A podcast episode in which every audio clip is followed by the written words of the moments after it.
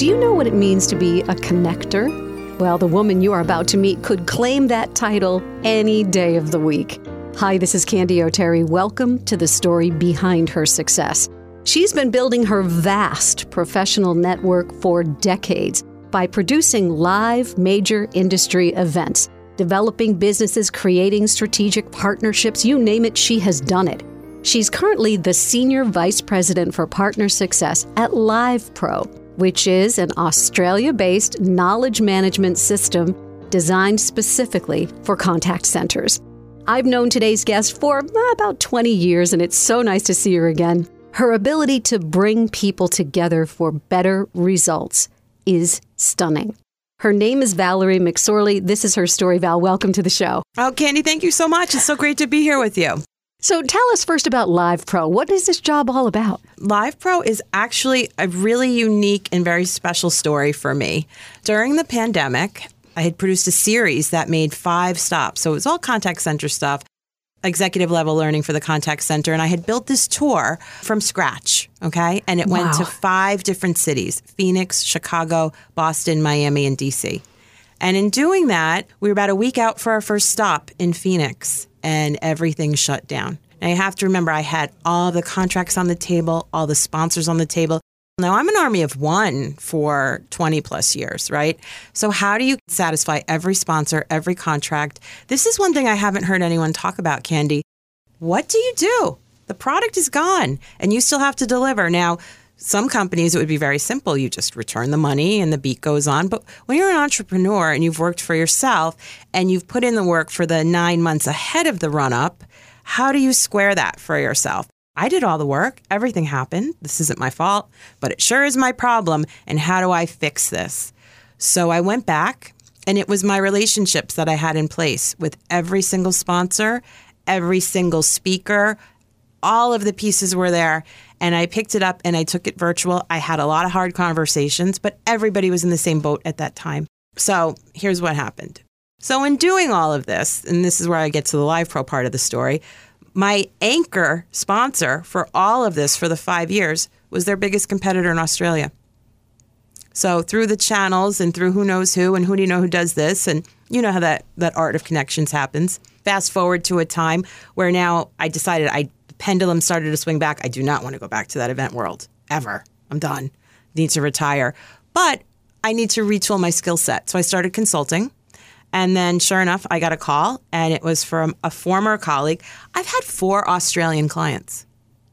That's amazing. First of all, let me just jump in and say congratulations for turning that whole thing around because a lot of people went completely underwater and kind of threw up their hands and said, I can't do this but instead you figured out a way to make that happen. A lot of your work, Val, comes around contact centers. So, for our listeners, explain what is a contact center? Sure, very simple. It's an 800 number. When you want to call a bank, a financial service, any kind of customer service, when you reach out to their 800 number, that's the contact center.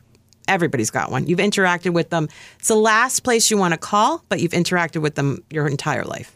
So when you work with contact centers, what do you do for them?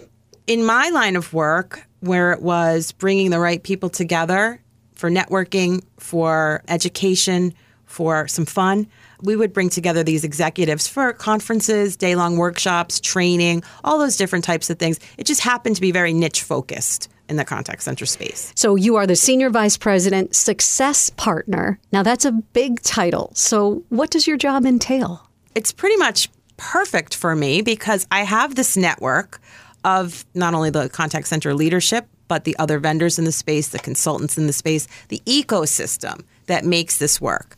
So I work with other consulting partners, other vendors, and we work with the end users who could be contact center leaders and banks, financial services, insurance, healthcare, anyone with a contact center. Well, when you produce big industry events, which you've done hundreds and hundreds of throughout the course of your career, you are often tapped to also be the MC. Which is no surprise to me because I know how outgoing you are. However, is it hard to produce an event and be the talent all at the same time? Well, you know, I love it. I absolutely love it because now in the virtual space, it's more fun than ever. It's completely different, but I love it. And I feel like that really let me find my lane. And I learned how to do that in COVID. I remember saying to my husband and my two sons, I'm shutting the door and I'm going into my office and I'm going to become a Zoom beast. Just leave me alone. I'm going to figure out every single thing I need to do on Zoom and do it. And I pull you through the screen with me and we have an experience. What are some tips and tools that you learned along the way? You know, I think there's a lot of things that you can adopt from being in person and having that touch point in person that people still want that in the virtual setting. You can't talk at them. You need to talk with them. You need to invite them to be part of the conversation. You need them to be seen and heard. I truly care about everyone. And that's why this industry has always resonated with me. It's customer care. We're in the business of care. We want to show you that we care about you. So I just make my way and I find a way. I actually have my little magic wand that I sit with and, and it's I can true. just see it. Oh, it's true. It's that art of having people understand that you really care about them. So you have to put yourself as the MC exactly like you would be in the real world. I wore high heels and perfume to my Zooms. okay? Absolutely, because it puts you in a mindset. Exactly. And I would stand up. You have to have everything styled in the background. All of the thought and consideration that you would do in real life, it has to translate. You've got to be ready. And you're still flying without a net because anything can happen, and technology is not always your friend. You have held many leadership positions in your field during the time that I've known you. So I guess the next question is tell me about your leadership style. You've already said you care about everything that you do, and I'm guessing that's one of the foundations of why you've been so successful. I've always had this gift of foresight and I understand how the pieces work together. And I see how if something happens wrong on this, how it's going to affect the outcome over here. And I get in there and I roll up my sleeves and I've never been afraid to have some very difficult conversations and do what has to be done. And I never ask anyone to do anything I wouldn't do myself. Ever since I've known you, mm. you've been on a lot of airplanes. I think there's a romanticized notion about business travel. I think it looks a lot more glamorous than it actually is. So I think in terms of favorite city, it'd be very hard to say that because typically I don't see the outdoors too often. You know, you get there, you arrive, you're especially with on site, people don't understand. I can be there from 6 a.m. till midnight and never have left the building. So I'm not really out sightseeing and having this expense paid vacation. I'm working. So it's really difficult. I would say I love to go to New York City. I'm from New York. It's my happy place. I love to travel to New York City for anything. And even if I can't have the time to myself, just walking the city, just walking the streets, the electric that's in the air is just everything. when I first described you, I said that you were a connector, but really you are a super connector. Tell our audience why being a connector enables you to open doors and make things happen. It's a great question. I think it's all about your personal brand, and people know, like, and trust me. They've known me a long time. I do what I say I'm going to do. I do my job and everybody else's job. They can depend on me. I think they know the caliber of the company I keep, and that's very important. I was in the role for many years where I was meeting hundreds of people every single year. Put that on a multiplier. People may leave their industry. So I think that you build a reputation.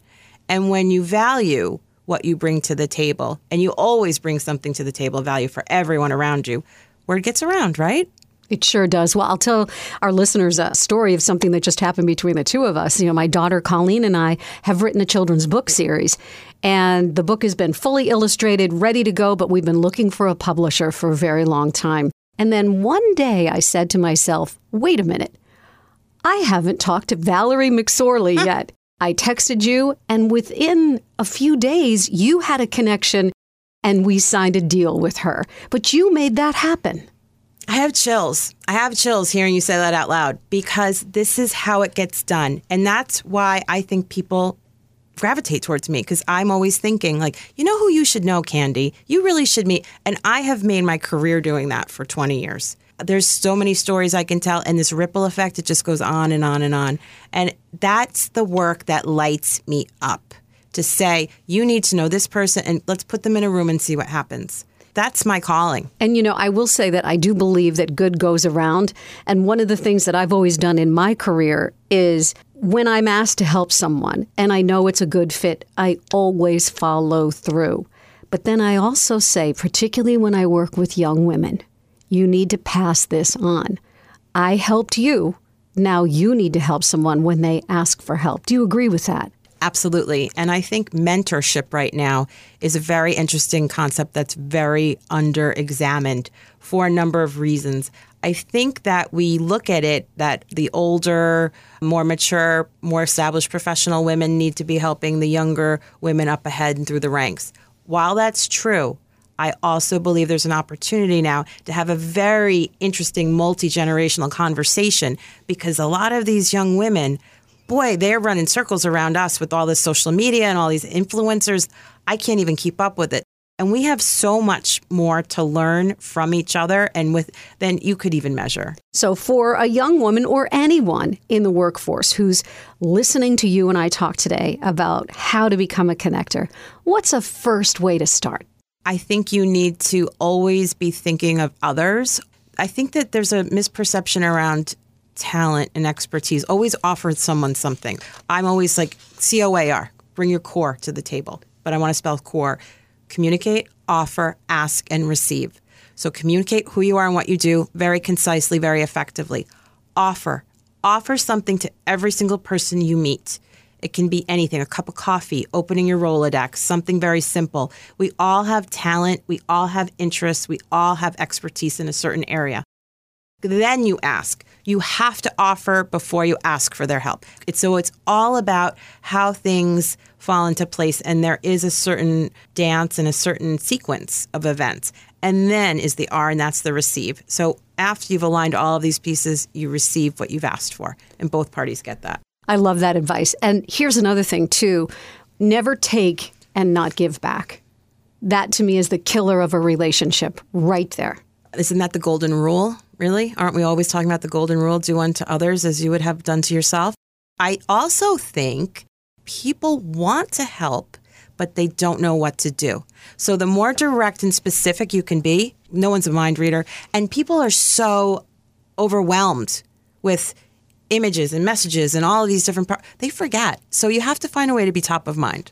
You mentioned mm-hmm. earlier when we sat down, you love visiting New York City because you come from New York. What was life like in your house? Well, I'm the oldest of four girls, and life was a little chaotic because three kids under three and two were twins. What do you do? So I didn't have a lot of choice in pitching in and helping out. I had some wonderful influencers and role models of both of my grandmothers. So my father's mother and my mother's mother. I'm blessed to have still have my maternal grandmother. She's going to be 100 this fall. You know, I've heard you mention your grandmother so many times in the 20 years we've known each other. Has she been a role model for you? She is my rock. She's my role model. She's my mentor. I just spent time with her yesterday. I don't even have words for the special, incredibly amazing bond that we share. She taught me so much about life. For her time, you know, think about the late 60s. She was a boss in like the mainframe computer department. Women didn't have jobs like that. She didn't even go to college. So her brothers went to Dartmouth and Ivy League colleges, but the daughters weren't sent to college. She drilled things into my head every day of my life. You are going to go to college. You are going to be successful. You are not going to depend on any man. You will make your own money. She drilled it in my head every single day about how she wanted me to stand on my own feet and be completely independent and be successful. And she would tell me, she would take her hands and raise them side by side and show me the most important and structurally sound relationships are not ones that lean on each other or that one leans on the other. They stand independently and they are stronger that way. I couldn't count the ways and the wisdom my grandmother shared with me. Now, my grandmother, my father's side, was very interesting. She was British and she was very prim and proper and could just go to the cupboards and, you know, just have everything just set like the royal wedding in five minutes. Like very, like she'd go to the tea and everything was fancy when we went to their house. So I gravitated towards that part of her. And then my other grandma was the opposite of fancy. You know, you could roll in at four mm. o'clock in the morning and she'd make meatballs like she didn't, anything goes over there. And the other grandma, you need an appointment on the 28th to come by. Tell me about your hometown and what was it like growing up there? So I grew up about an hour north of New York City, Hudson Valley area. That's beautiful up there. Not my scene though. I found it always found it very boring and I couldn't wait to get out to be in a more urban setting as soon as I possibly could. Tell me about your college experience. What was your major and did you know what you wanted to do with your life back then? I had no idea what I wanted to do to be honest with you. I just wanted to get out and go to school. I just wanted the experience.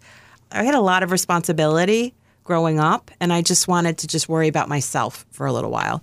And I wasn't really sure what I wanted to study. I thought I wanted to be a CPA. And everyone just shook their head at me and said, Valerie, you are the last person in a dark lit room crunching numbers. And they were right. So I actually studied economics and sociology. And I found that to be the intersection of the way things should be, because economic models really never happen. And sociology was the study of people and the way it is. How did you come to Boston? My college roommate was from Maine, and she had a cousin who lived in Boston. So we came to visit for the weekend. And we stayed on Comm Ave, and there's the trolley running up the middle of Comm Very Ave. romantic, and right? All of these like college kids hanging out, and it was just such a beautiful city. I fell in love with the city, and I said, I want to come here right out of college. So I did, and I lived here for two years. Then I moved back to New York, and I was living in New York City. And then I met my husband, who was in the process of moving to Boston. And I said, oh my God, pick Chicago. I've already been to Boston. I don't want to go back. And he convinced me, he's like, no, Val, it's a different place with me in town. So I came back. This was a big emotional moment. Candy, I decided it wasn't about me, it was about we and where will we have a better life and be able to build a family and a home and all of those pieces. And that's actually why I started my own business. Because when we landed on moving to Boston and bought our first house, and I knew I wanted a family, I knew what it took to raise a family because I was the oldest. He's an only child. He has no idea.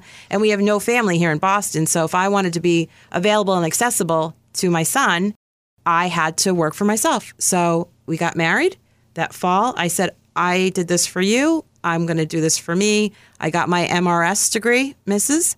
And I decided that I needed about two years to build a business. Speaking of building a business, what are the keys to being a successful entrepreneur?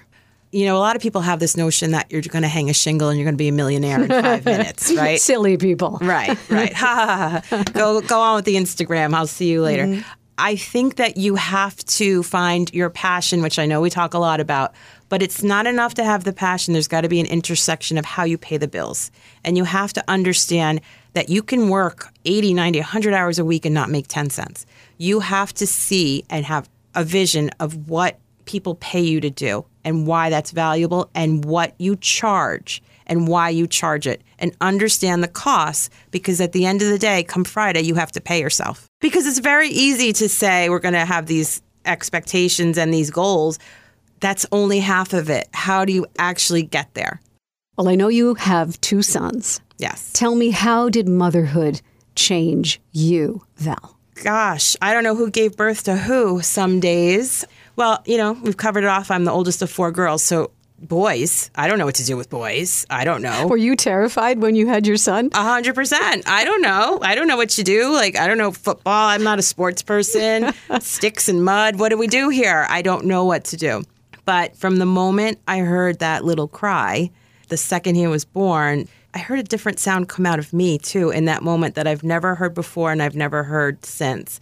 But something just changed and they put him in my arms and it doesn't matter. You just adopt and you learn to love what they love. You learn to go along with what lights them up. You just go with the flow. And I just learned. I learned how to be a boy mom. I learned how to get into sports more. It didn't matter where I was, I was always watching them. So it doesn't matter if I don't understand the sport because don't tell them, but most of the sports they play, I still don't understand, and they've graduated now. But I was always there just watching them. And I think for me, success early on when I decided to work for myself, I told myself if I could be at home with my son, if I could not have to call in and be accountable to anyone, to take a sick day, to take a snow day, to take a day off, to miss anything, and still make the money I was making in the corporate world, because I had a really nice job, that would be success for me. And that would be enough for me. The seeds, the gifts of our talents are planted very early. And we all do need someone, Val, who sees us, who sees our abilities, Who has that person been for you in your life? I think my husband. My husband believes in me. He's my biggest cheerleader. He'll tell you he's my biggest fan. He believes in me that whatever I set out to do, I'm going to get it done. And I think to have that as your partner is really important because there's days when the going gets tough. There's days when things didn't work out, the sounding board, the boots on the ground, and he's always been there for me. What do you wish you knew when you first got started that you could pass along to our listeners? I think about this all the time. I think that's one of the most interesting questions. I would say don't be afraid to speak up. Don't be afraid to hit the stop button and say, listen, we've got a problem. This is what's happening. I need you to hear me. I need to understand why. I need your full attention. Don't be afraid to call everybody to the table that needs to be there. Don't trust that your message will be carried the way you need it to be carried. You need to take it yourself to the right people. Next three questions I ask everybody who sits where you are, and thank you again for being here today. When an obstacle is in your path, how do you get around it? Whatever it takes. I go to the front door, I go to the back door, I ask if you have a window, where's the chimney? I'm just not taking no for an answer. it's just not happening. What is the best piece of advice you've ever received, and can you pass that along to our listeners today? You have to be strong. You have to always rely on yourself and your ability to just, whatever it takes, don't back down. Don't take no for an answer, don't back down. Final question. Right now, in this chapter of your life, what does success mean to you, Val? I've learned that it means a lot of different things at different times in your life. And I think for right now, I believe you have to enjoy each step as it unfolds so that you don't look back with regrets. So I think it's the time right now. I'm all about legacy. I'm about legacy and thinking about how can I help those behind me come up faster and how can I help those that have helped me really tie things up with a nice, great big bow. Thank you so much for sharing your story today. Oh, Candy, my pleasure. Thank you for the opportunity. And that's the story behind her success for this week. My thanks to Valerie McSorley. She's got plenty of hats that she's worn lately. The big one is Senior Vice President for Partner Success at LivePro. Find out more about the company, livepro.com. I'm always on the lookout for the next woman to profile. So if you know someone I should feature on the show, will you please let me know? To nominate someone, just go to my website, candyoterry.com. That's candy with a Y, O T E R R Y.com. I'll have a new inspiring story for you next week. And remember, when we lift each other up, we all rise. What's your story? I can't wait to hear it.